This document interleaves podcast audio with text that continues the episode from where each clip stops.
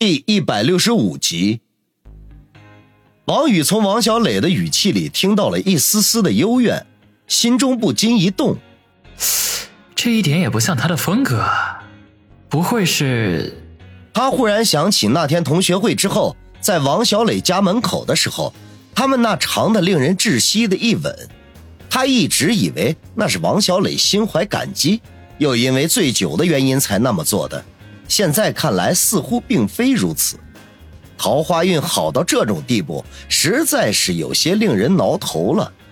不过他不想看到王小磊伤心的样子，于是就摇头说道：“黄护士，你想多了。我对里面的那位没有一丝一毫的关心，只不过是因为某些原因，我必须要把他送到医院来，必须等他醒来，仅此而已。”王小磊原本暗淡的目光忽然一亮：“真的？”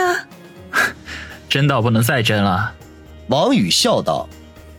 王小磊喜滋滋的坐在他身边，沉默了片刻，忽然说道：“王宇，我问你一个问题呗。”“什么问题啊？”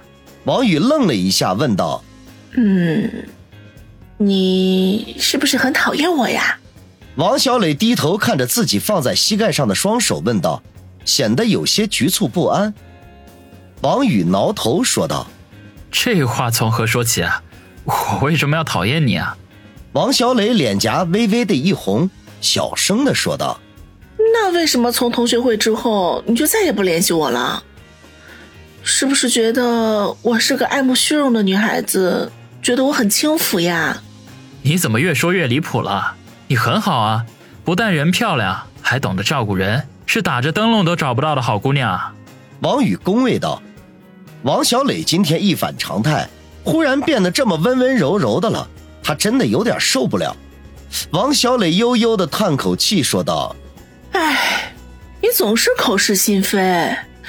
其实我是丑八怪，说话也是粗里粗气的，脾气一点儿也不好，总是喜欢拿病人撒气。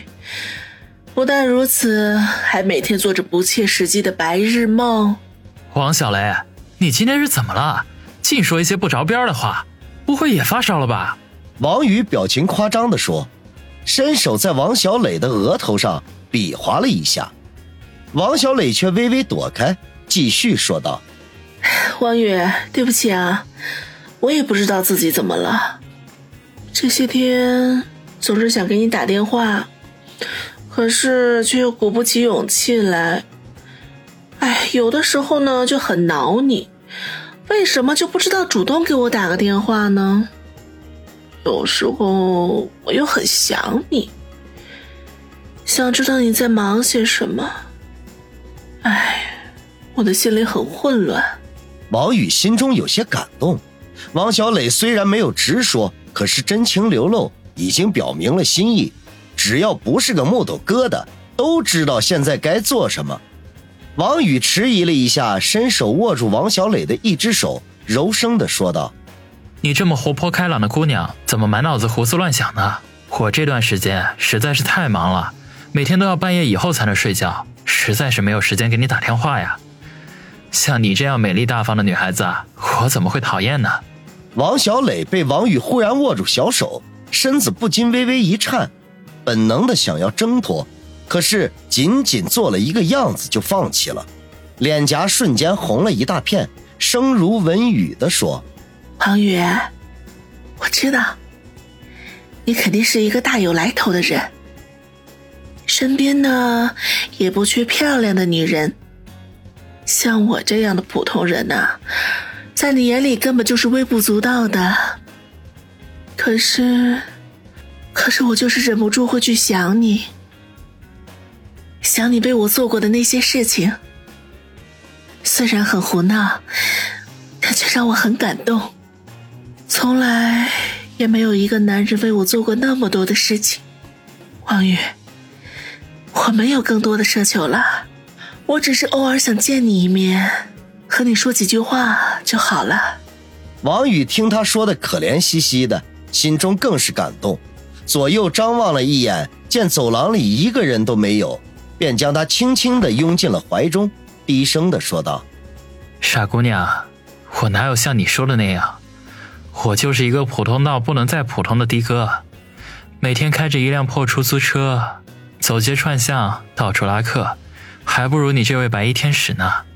王小磊忽然被王宇拥抱，顿时紧张了起来，生怕被单位的同事看到。可是当听王宇这么说的时候，又情不自禁地抬起头来，愣愣地看着他，半天才说道：“你们这些富二代、官二代，是不是特别喜欢这样胡说八道、糊弄小姑娘啊？不但大明星林雪飞、市委书记梁国俊都来捧场，还有那么大排场的自助餐，甚至还有专业的管家、保镖和下属，这些普通人都可以做到吗？”王宇呵呵一笑。如果我说这些都是朋友帮忙，你信不信？王小磊哼了一声，哼，当然信。那不就得了？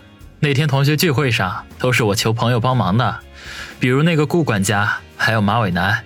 到现在呀，我都不知道他们是从什么地方来的。王宇笑道。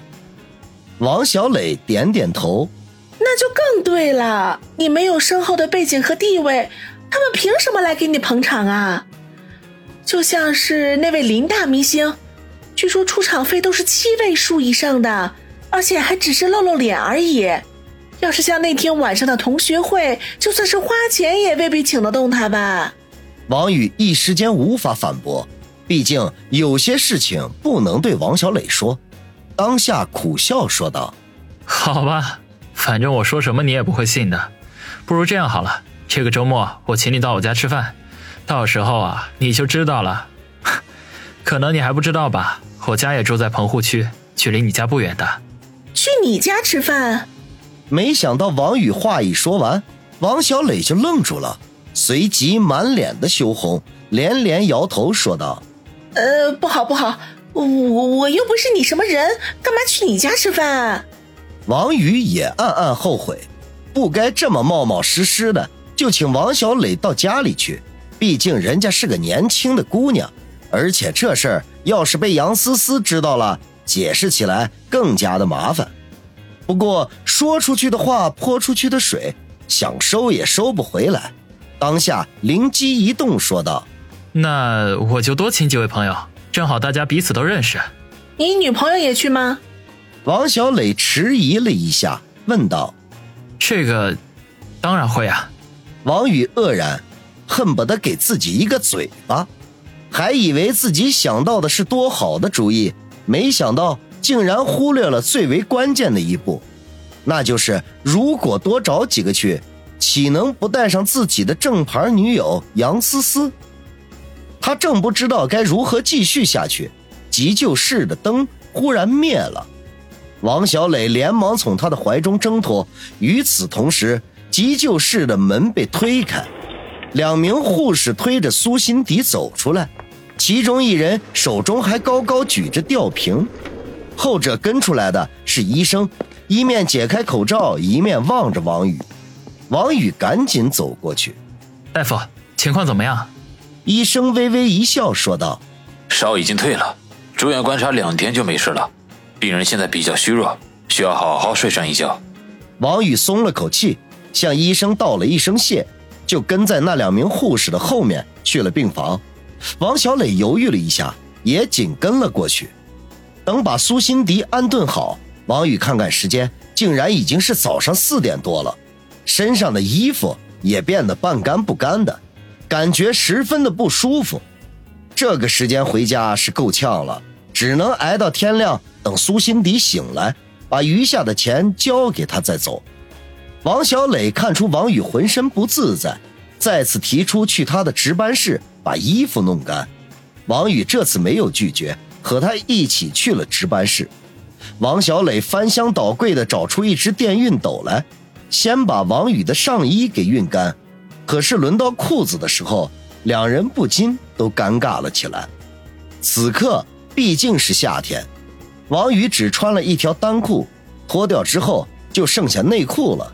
虽然王小磊是护士，平时什么状况的病人都护理过，但是这样孤男寡女的，让一个大男人只穿着内裤在他面前，终究还是一件很尴尬的事情。要是被同事撞见，那就更加解释不清楚了。